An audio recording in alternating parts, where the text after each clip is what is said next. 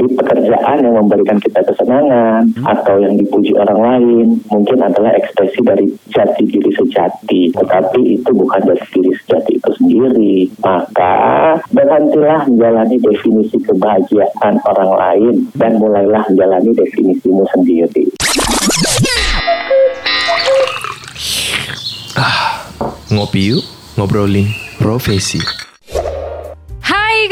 lagi di podcast Radio Del FM Pasti masih ada Riri Manulang Dan juga Kirby Jackson Simajuntak Temandel Dan kali ini kita bakalan ngobrol dengan seorang psikiater nih Temandel Yaitu Dokter Bayu Arya Tama Yes, di Ngopi Yuk Ngobrolin, ngobrolin profesi. profesi yuk Nah, jadi ini kan lagi rame Mungkin hmm. kamu udah ada nih yang nonton ya uh, Film terbaru dari Prilly Latukonsina yep, Yang kukira yep. kau rumah gitu ya hmm. Aku sih belum nonton karena memang uh, di sini gak, ada bioskop gak, ya. Gak ada paket bukan ya Gak ada bioskop bioskop cuy karena yeah, keluarnya yeah, kan yeah, di bioskop yeah. gitu. Uh. Tapi kita penasaran nih teman Del karena memang dia ngangkat uh, masalah kesehatan mental hmm. yang lagi seru-seru nih diperbincangkan yaitu bipolar gitu iya, kan. Iya benar banget sih Ri. Dan bukan cuma itu mungkin di antara teman Del juga atau uh, banyak orang banyak juga yang mengalami itu ya Ria. Makanya obrolan kali Jangan juga dong banyak. Kok agak sedih gitu dengarnya. mungkin, mungkin ada gitu ya, ada yang ngalamin. Waduh doa kamu ngeri ya. Tapi itu Wendil karena kita penasaran dengan hmm. itu jadi kita mau langsung ajak profesionalnya nih ngobrol ya. Yap dengan Dokter Bayu Aryata teman-teman yaitu seorang psikiater. Udah tersambung via line interaktif langsung aja kita sapa. Halo, selamat sore dokter. Halo, selamat sore dok. Sore Riri, Irdi. Gimana kabarnya sore ini dok? Aman? Aman, sehat. Sehat ya. Ini stay-nya di mana dok? Saya lagi di Medan jadi lagi. Oh, di Medan. Dekat ya. Dekat ternyata kita dok. Cuma tujuh jam, cuma ya. oh iya dok, kita uh, lagi bahas ya, lagi rame ya hmm. filmnya Prilly terbaru Kukira Kau Rumah itu ngangkat tema bipolar. Nah, jadi kita penasaran sebenarnya bipolar itu gimana sih, Dok? Baik, jadi uh, bagus sekali ya filmnya ya. Kira kau rumah. Kemarin saya juga udah nonton, berarti kan keluarga saya lagi. Wow. Jadi uh, bipolar itu sesuai namanya ya bipolar. Bi itu dua, polar itu dua. Eh kutub ya. Jadi kutub itu ada di atas dan di hmm. bawah. Ya. Okay. Kutub di mana? Kutub di bawah itu merupakan kutub yang depresi atau kesedihan ya di posisi mm -hmm. terendah kita. Lalu yang posisi tertinggi yang kutub satu lagi yang di atas itu dengan panik ditandai panik. dengan mungkin kesenangan berlebih, ada hal yang boros, bahkan hal-hal lainnya yang uh, tidak seperti biasanya. Seperti mm -hmm. itu. Tapi tentunya kita tidak bisa juga dong uh, self diagnosis diri kita sendiri dengan oh saya tiba-tiba sedih terus senang nggak karena seperti itu juga. Hmm. Jadi gimana sih tanda-tandanya kalau seseorang itu ngalamin yang namanya bipolar gitu dok? Oke, pertama memang kita lihat dulu ya, mungkin ada beberapa orang yang tiba-tiba mengalami uh, dia terlalu boros, terus hmm. uh, dia nggak ada uang pun sampai berhutang, sampai ngasih-ngasih orang, dia mau traktir terus. Mungkin kita jadi temennya senang kali itu ya, punya hmm. teman yang gitu ya mau traktir terus. Padahal dia sendiri ngerasa capek dengan berbuat seperti itu. Terus dia mempunyai uh, tenaga yang berlebih sehingga dia nggak bisa tidur, jadi dia melakukan hal-hal yang uh, mungkin membersihkan rumah atau membuat pekerjaan-pekerjaan lainnya. Lalu dia mempunyai kesenangan yang euforia berlebih lah seperti itu. Tapi itu bukan hal yang baik ya. Tentu semua yang berlebih pasti tidak baik. Hmm. lalu ada juga orang yang mengalami depresi di mana dia mengurung diri dia tidak ingin diekspos dia apa namanya rasanya ingin mengakhiri hidup saja. Nah, hmm. jika bipolar, maka dua hal ini terus berganti, sering berganti-ganti perasaannya seperti itu. Oh, berarti nggak sih nggak sesimpel ada orang yang kayak kelihatan senang, eh 10 menit kemudian langsung sedih, bipolar nih, bipolar kayak gitu ya dok ya? Dong. Nggak sesimpel itu ya iya. dok? Benar, nggak sesimpel itu. Terus nggak sesimpel juga yang uh, orang marah-marah aja terus hmm. bilang bipolar ya kan, nggak hmm. gitu juga. Kan? Waduh. Nah kalau uh, dok kita juga pengen tahu nih terkait kan sekarang tuh udah cukup banyak ya orang yang mendiagnosis dirinya sendiri tuh ya, yang kayak udah ngerasa aku udah bipolar nih, aku OCD atau yang lainnya tuh dok. Nah gimana sih pendapat se seorang dokter tuh uh, bagi orang-orang tersebut dok? Baik, hmm. uh, self diagnosis ya, jadi memang fenomena ini sangat marak sekali, hmm, uh, apalagi karena adanya uh, Google mungkin ya sosial media Hmm. jadi orang bisa mencari sesuatu itu bahkan sampai ada yang datang ke kita ke dokter atau psikiater dia langsung bilang tuh saya bipolar dok saya depresi nah Wow. kita bingung juga ya kenapa kok tahu dari mana kita kirain biasanya oh mungkin sudah pernah ke psikiater yang lain ya atau ke dokter yang lain. Ternyata enggak dari dokter Google ya kan? Hmm. nah itu bahayanya. Kenapa?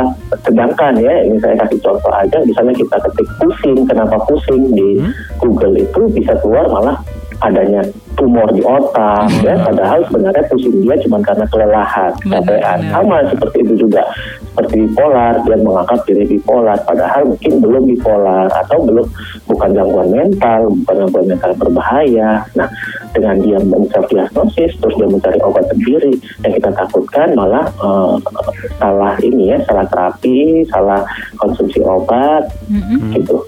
Itu yang berbahayanya. Terus mengganggu malah mengganggu mental dirinya sendiri kan jiwa dia sendiri dia jadi ketakutan berlebih padahal seperti yang pusing tadi ternyata hanya pusing kelelahan atau pusing belum makan siang kali ya Bener. Atau kurang tidur gitu ya dok ya? Mungkin kurang Ah, duit dari ya pusingnya. Iya, atau mungkin kurang duit gitu ya. benar itu Jadi pusing. realitas sekali ya Iya. Dan ini kan dok kalau gangguan mental apalagi akhir-akhir ini tuh eh, kayak makin terangkat gitu ya. Jadi kita makin aware gitu sama eh, gangguan-gangguan mental. Kalau dari dokter sendiri eh, gimana sih kayak kita nyadarin kalau kayaknya kita ada sedikit gangguan mental supaya tetap cepat ditangani kayak gitu dok. Gimana sih menandainya dok? Oke, baik. Menandai gangguan mental itu, jadi eh, kita melihat diri kita ya, bagaimana. Apakah kita masih seperti biasanya, masih on track seperti biasanya, atau kita lelah nih dengan hidup kita, kita merasa kosong di keramaian, kita merasa eh, sedih, ya sedih yang berlarut yang sudah lebih dari dua minggu, lalu kita merasa kita jadi sudah tidur, kita biasanya tidur jam 10, sekarang malah tidur jam 2, terus jam 4 sudah bangun. Nah, mungkin seperti itu dan dalam waktu yang cukup lama, atau sudah satu minggu, dua minggu kita mengalami itu, mungkin kita bisa melakukan kontrol, konsultasi. Mungkin kalau memang dari Google kita mau lihat dulu boleh, tapi tidak yang berlebihan tentunya. Hmm, berarti kita memang harus ini ya pintar mengenali diri ya dok ya. Betul, betul, betul. Dan kita juga harus tahu juga ya, mungkin ke eh, keluarga kita, ke orang tua, ke adik, kakak, ya saudara kita lihat kalau memang dia sudah tidak di jalannya, tidak di on track dia, Mm-mm. kita melihat ada yang lain, mungkin kita bisa eh, konsultasi atau membicarakannya dengan dia. Oke, siap dok. Dan eh, dokter kita pengen tanya nih dari profesi dokter nih sekarang.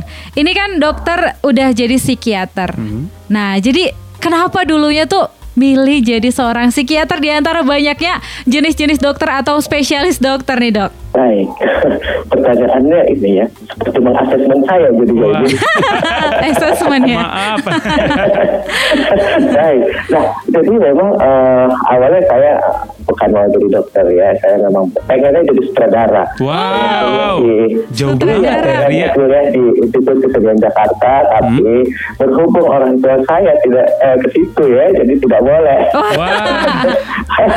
jadi saya oke betul. Jadi kalau dengan saya sendiri awalnya Hmm. Ya, akhirnya saya memilih untuk FK, tetapi awalnya tidak lulus ke FK ya, lulusnya pilihan kedua di psikolog. Nah, mungkin dari situ tuh, awalnya saya di psikolog, tapi ternyata di psikolog ber- berbeda dengan kedokteran. Jadi tahun kedua saya coba lagi di kedokteran, Ah, alhamdulillah ya, di Tuhan saya lulus Mhm. di kedokteran, lalu saya melanjutkan setelah lulus dokter, lanjutkan ke psikiater. Mungkin setelah yang lulus tadi ya, di psikolog tadi saya menerima ya selama satu tahun, terbukalah wawasan untuk mengambil psikiater seperti itu. Waduh, aku jadi penasaran nih sama titik baliknya dok. Kira-kira kapan tuh dokter kayak nyadarnya, oh aku memang Passionnya di sini bener gitu ya. Walaupun dulu pengen Ah. jadi sutradara, eh Iya. ternyata aku punya nih sesuatu di sini kayak gitu dok, supaya teman Del juga kayak bisa eh, tahu kan ada ternyata momen-momen yang nyadarkan kita ke arah mana kita akan pergi gitu kira-kira dok. Baik, jadi eh, sebenarnya apa pun kegiatan, apa pun pekerjaan yang kita sukai, Hmm. yang kita senangi, apalagi sampai dipuji orang seperti itu ya, mungkin itu kita rasa ekspresi dari hmm, kesenangan kita untuk bekerja di hal itu gitu ya. Mm-mm. Mungkin dari situ yang buat kita jadi oh pengen melanjutkan ini saja seperti itu. Tapi kan kita nggak tahu kapan rasa itu habis kali ya. Wah, Waduh. ya gitulah makanya sampai sekarang saya tetap belajar Mm-mm. terus mengasah ilmu juga terus merasa kurang lah untuk hal ini jadi saya semakin ingin untuk maju semakin ingin menjalani profesi ini Wah, ternyata memang akhirnya jadi enjoy gitu ya, Dok. benar ya? banget dan masih terus belajar ya dok ya. Wow. Kita juga pengen tahu nih dok seputar uh, pengalaman dari dokter nih ya kan. Kalau boleh tahu nih dok ya, itu pasien atau klien tuh yang sering datang ke dokter tuh masalah apa sih yang biasanya ditangani dok? Bisa nggak eh, kayak cerita ke kita gitu dok? Siapa tahu ada masalah ekonomi gitu, Dok. Masalah percintaan ada kali ya? Baik, jadi macam-macam ya. Wow. Eh, untuk pasien yang datang ke saya itu Hmm. mungkin ke psikolog atau psikiater lain pasti bermacam ragam. Mulai dari yang masalah ekonomi, masalah percintaan, Wow. masalah belajar, masalah-masalah lainnya yang mungkin kita rasa sepele, tetapi di beberapa orang itu bukan hal yang sepele, itu merupakan hal yang berat. Maka dari situ eh, dari eh, pasien-pasien kita kita harus terus belajar kita menjadi motivasi untuk kita, kita jadi mengerti arti hidup ini, arti senang, arti bahagia, juga arti suka, itu kita dapat juga dari pasien kita. Terus kalau untuk kayak masalah kesehatan mental yang paling sering dokter tangani atau misalnya siapa tahu nih dok ada tren masalah kesehatan mental gitu dok saat ini? baik, baik. Untuk saat ini memang, eh, apalagi di pandemi ini ya, dimulai lagi PPKM, orang mulai eh, WFH kembali, orang mulai yang mungkin yang berjualan, mohon maaf, jadi tidak ada yang beli. Nah, timbullah kecemasan-kecemasan, depresi. Mungkin sekarang lagi banyak orang yang mengalami cemas, sedih. Tetapi jika memang itu itu adalah hal yang wajar ya kalau memang belum sampai di saatnya yang betul-betul mengganggu keseharian kita. Jadi itu hal yang wajar. Jadi memang kalau misalnya masih awal kita merasakan cemas, merasakan sedih, mungkin kita bisa dengan bertelepon dengan teman, orang tua, sahabat, pacar kali ya. Seperti itu. Oke berarti memang kecemasan itu ya dok. Tapi eh, ini aku jadi pengen tanya gitu dok. Apakah eh, kadang kan ada cemas, tapi kapan kita tahu kalau itu udah sampai ke anxiety disorder dok? Baik, sampai anxiety disorder ya berarti sampai adanya masalah. Iya. Bagaimana di saat kita mengalami itu setiap hari dan adanya uh, cemas yang mengambang atau floating anxiety ya, di mana Oke. ya hal-hal yang tidak perlu kita cemaskan pun kita harus cemaskan. Hmm. Contohnya seperti oh baterai saya masih 98 persen nih, tapi saya sudah cemas. Kalau baterainya habis gimana? Terus. Ah. saya mikirkan yang lain sampai kita tidak sempat lagi mengerjakan hal-hal yang lain yang Benar. benar-benar butuh, yang benar-benar kita jalani, yang kita pikirkan hanya floating anxiety tersebut seperti itu. Hmm, jadi sedikit cerita ini dok. Jadi aku punya saudara, eh, seorang ibu rumah tangga gitu. Sa- kecemasannya berlebihan dok, sampai menciptakan kayak drama-drama yang negatif gitu, yang kenyataannya jauh dari drama negatif yang diciptakan gitu dok. Sampai nggak bisa beraktivitas seperti biasa gitu. Pokoknya kayaknya semua yang dia pikirkan negatif dan cemas, cemas dan cemas. Kira-kira saran dari dokter untuk seperti itu gimana ya dok? Baik, kalau sudah sampai seperti itu, mungkin kita harus menggali lebih dalam lagi, kita harus anamnesa lebih dalam lagi. Yang kita takutkan bukan hanya kecemasan, tetapi sudah uh, menjadi psikotik ya, di mana psikotik itu adanya uh, suatu gejala seperti halusinasi, ilusi, ataupun delusi. Seperti Oke. itu. Jadi memang harus uh, ditangani oleh profesional. Kalau sudah seperti itu, saya rasa Oh. Teriri. Oke oke, berarti memang sangat ini ya konsultasi ke psikiater ya dok ya, Benar, benar. Karena saya rasa sudah kompleks ya, seperti itu. benar. Oh ya dok, kita juga pengen tanya nih sebagai remaja kan ini kadang agak susah ngontrol emosi gitu kan dok. Jadi saran dari dokter nih gimana sih kita sebagai anak remaja, anak muda bisa makin mahir gitu mengontrol emosi setiap emosi yang ada gitu dok. Kontrol emosi yang ada ya baik. Yang berlebihan Jadi gitu dok.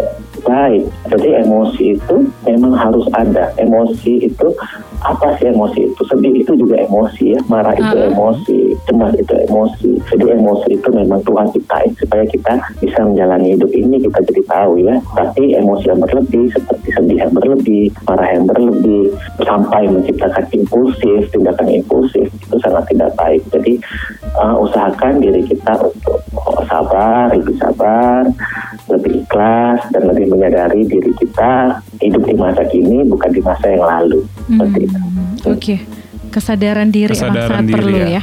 Ya dok, juga kita pengen eh, pesan dari dokter nih buat teman Del ya, yang sekarang nih lagi mencari jati dirinya dan masih bingung nih buat nentuin profesi mereka. Boleh di, diberikan eh, pesannya buat teman Del dok? Dan untuk teman Del, apa? Ya, Tadi pendengar jati kita teman Del.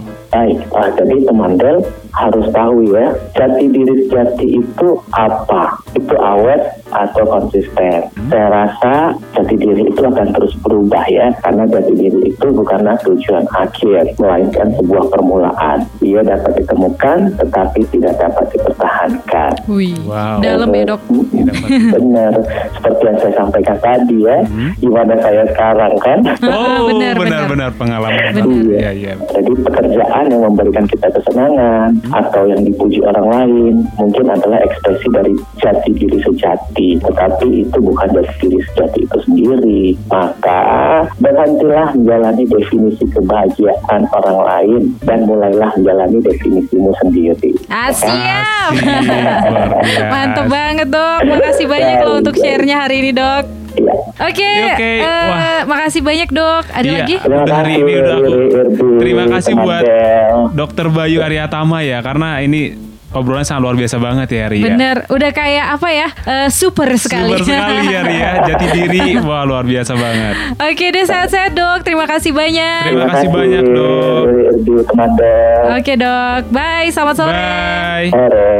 Nah itu dia teman Del gimana? Semangat dong, tambah semangat udah nemuin jati dirinya. Iya. Uh, yang belum nggak apa-apa. Kayak kata dokter tadi ya, terkadang udah sampai di satu sisi, Yap. eh satu tahap gitu, eh ternyata bukan di sini. Ternyata balik lagi. balik lagi, eh balik gitu. lagi putar balik gitu ya Putar sih? balik lagi. Yang penting sih kamu tetap semangat untuk terus mencari jati diri. Yap. Kayak tadi dibilang dokter ya definisi bahagia itu jangan lihat punya orang. Tapi lihat diri sendiri ya nggak sih? Benar-benar. benar. Nah, jadi benar-benar semakin semangat ya eh, obrolan kita kali ini. Tapi kalau misalnya ini punya Hmm. rekomendasi profesi lain mau diajak ngobrol boleh ya? Masih boleh teman langsung info ke kita aja di Norway kita di 0811 6219924. Dan sampai di sini dulu nih obrolan kita hari ini di podcast Radio Del FM di segmen Ngopi Yuk. Aku Riri Manulang. Dan aku Kirby Jackson Simanjuntak teman Del. Kita pamit dulu ya. Bye. Nyantai di sore hari emang paling pas buat ngopi, ngobrolin profesi. Cuma di Danatoba Show.